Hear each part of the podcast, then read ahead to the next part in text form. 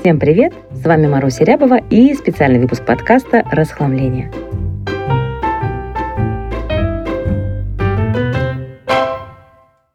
Сегодняшний выпуск я решила посвятить ответам на ваши вопросы, которые я получаю в своем основном блоге «Секрет порядка».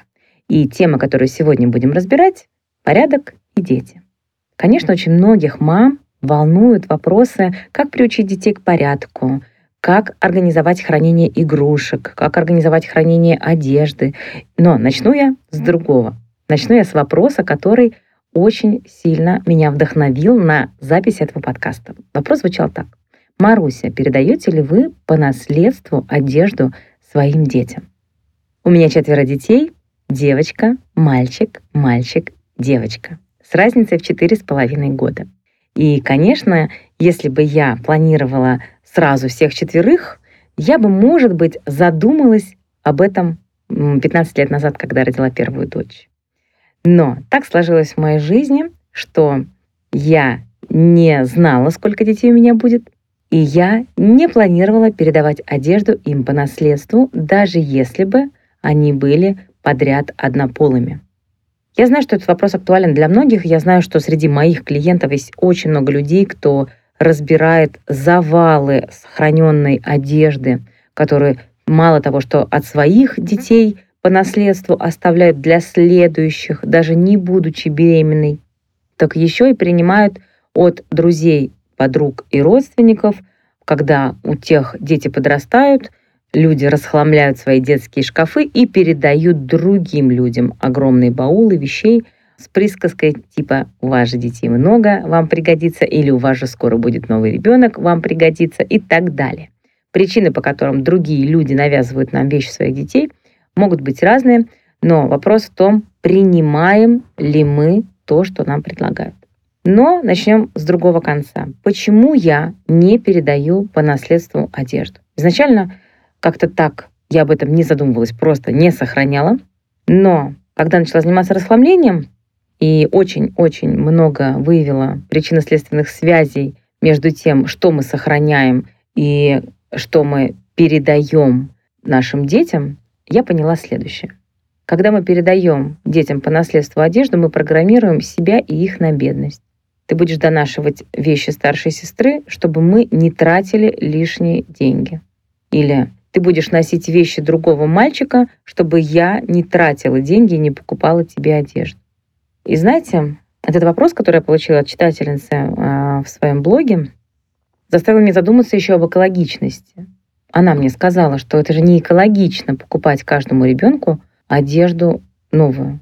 Но для меня не экологично покупать одежды своему ребенку больше, чем ему надо, хранить ее баулами и так и не использовать, и потом еще навязывать эти баулы неношенной одежды своим друзьям, близким, которые тебе не могут отказать. И не экологично младшему донашивать за старшим из-за того, что у родителей есть какие-то блоки в голове и какие-то установки из прежних времен.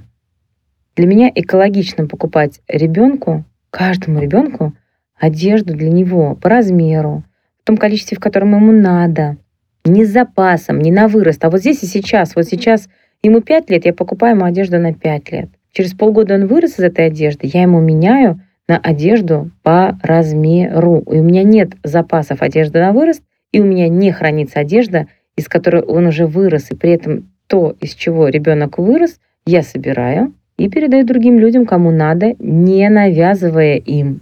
И я просто отдаю благотворительность, если одежда в приличном состоянии, и ее можно кому-то передать, ребенок просто ее перерос, или отдаю в переработку, если это одежда, которую не стоит ни хранить, никому не передавать. Мне кажется, не экологично заставлять младших донашивать за старшими, потому что я слишком много видела историй выросших младших братьев и сестер, кто скупает в магазинах одежду во взрослом возрасте, не понимая, почему он это делает. Покупает и не носит, и даже бирки иногда не срезает. Но когда мы начинаем расхламляться и когда мы начинаем искать причины таких покупок, оказывается, что в детстве им приходилось слишком много донашивать за старшими братьями и сестрами, И они, будучи маленькими, пообещали себе, что вот я вырасту и буду покупать себе только новую одежду. Вот они выросли и покупают.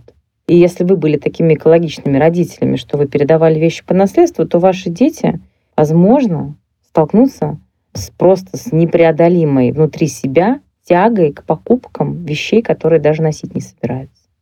Понятно, что очень это многофакторная история, и это не прямая связь, не у всех так работает, но и так тоже бывает. Поэтому мой выбор такой. Каждому ребенку я покупаю его одежду новую по размеру в момент, когда она ему нужна. И все, что уже непригодно для носки или человек перерос, я просто отдаю. Надеюсь, что мой ответ кому-то из вас помог сделать какие-то выводы и, возможно, найти какие-то решения новые для себя и для своей семьи. Как приучить детей к порядку? Вопрос, который волнует всех, ну или почти всех родителей. И ужасно хочется найти какой-то универсальный ответ или какую-то кнопку этих детей, чтобы чик, и они приучились. Хотя, знаете, есть один универсальный ответ. Есть, да. Никого ни к чему приучить невозможно, особенно детей.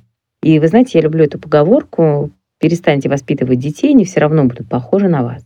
И вот с порядком то же самое. Модели поведения — это то, что усваивают дети в первую очередь. Не ваши слова, а ваши действия. И если вы хотите, чтобы ваши дети были приучены к порядку, но себе позволяете иногда бросить какую-то вещь не на месте, они это замечают и делают, как вы. Они слушают то, что вы говорите. Поэтому очень часто я в своей работе с клиентами ищу те самые моменты, где мы у себя пропускаем косяки, но требуем от детей, чтобы они были лучше, чем мы. Они, несомненно, будут лучше, чем мы.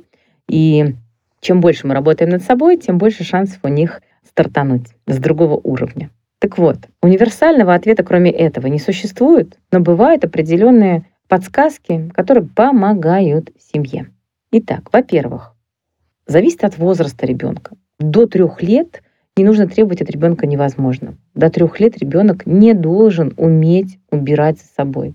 Он может, но не должен.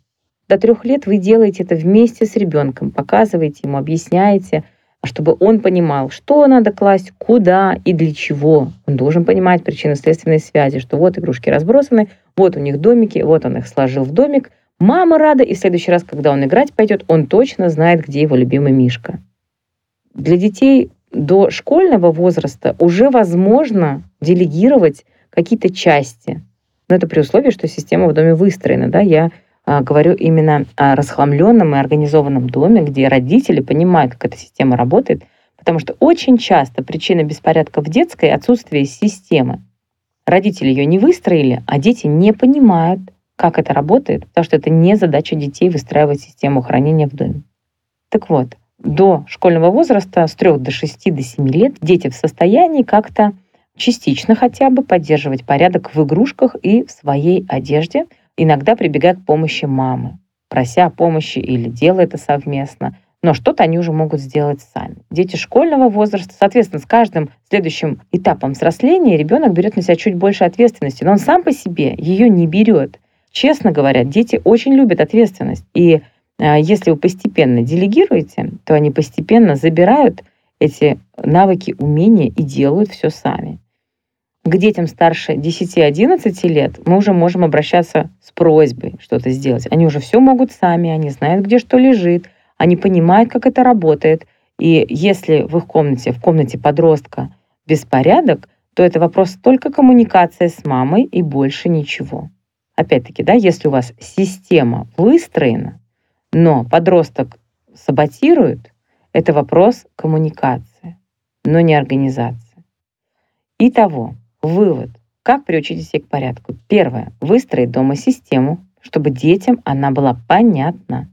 Второе. Постепенно делегировать детям их обязанности. То, что вы хотите, чтобы они делали, делегируйте им постепенно по возрасту. Третье. К подросткам нужно быть бережным.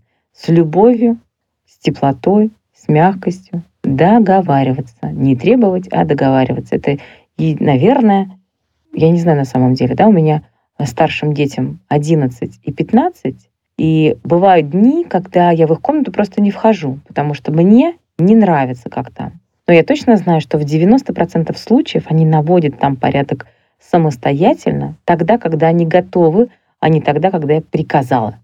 Как хранить детские игрушки и детскую одежду? Объединила эти два вопроса в один для того, чтобы дать пошаговый алгоритм действий для каждого, кто пытается найти ответы на эти вопросы. Потому что не существует какого-то одного конкретного проверенного способа, который подойдет абсолютно всем. У всех разные семьи, разные дома, квартиры, разные возможности и разные представления о прекрасном. Но я дам простой пошаговый алгоритм для того, чтобы найти свою точку хорошо. Вообще весь мой подкаст посвящен построению системы, чтобы от расхламления до организованного дома провести вас по шагам, за ручку, по категориям. Но здесь я коротенечко дам резюме, как это сделать конкретно. Например, одежда. Одежду мы сортируем, расхламляем с прицелом на то, что актуально по возрасту, хорошего качества и нам нравится, и мы используем сейчас. Мы оставляем нужное количество из всего, что у нас есть. Дальше это количество нам нужно начать удобно хранить. Что значит удобно? Значит, чтобы ребенку было возможно это достать, чтобы он мог самостоятельно пользоваться этой системой, которую вы построили, чтобы ему было ни высоко, ни низко. Если это крючки, то на уровне вытянутой руки. Если это полки, то, соответственно, опустить их пониже. И сделать так, чтобы ему было понятно, где и что лежит. И желательно делать это совместно с ребенком, чтобы он принимал в этом участие и подсказывал вам, что конкретно из этих вещей ему нужно на каждый день, что ему нужно иногда, а что он уже разлюбил. Возможно, ваше представление о том, что из одежды нужно сохранить для ребенка, расходится с его представлением, и это важно учитывать. Дальше мы подбираем подходящие средства организационные, если они вам нужны. Если, например, у вас полки и нет выдвижных ящиков, то можно использовать контейнеры для того, чтобы сложить туда вещи и было удобнее ими пользоваться, не нарушая порядок. То же самое с игрушками. По категориям. Расхламляем, потом ищем место, где мы будем это хранить, чтобы было детям удобно пользоваться и возвращать на место. И затем уже подбираем органайзеры, если они нужны. В своей работе я не разрешаю покупать органайзеры до окончания сортировки. Если вы проходите расхламление с организатором пространства, то я думаю, что вам тоже это подскажут, что не нужно начинать организацию хранения в доме с покупки органайзеров. Это ошибка. Нужно начинать с расхламления. Ну а в вашем случае, если вы слушаете этот подкаст, то нужно начать с того, что прослушать все эпизоды этого подкаста в той последовательности, в которой они выходят. Спасибо вам большое за ваши вопросы. Услышимся через неделю. Надеюсь, вам было полезно. Буду ждать ваши реакции и комментарии, и звездочки. И буду благодарна, если вы будете делиться моим подкастом в своих соцсетях с вашими друзьями. Спасибо. До встречи.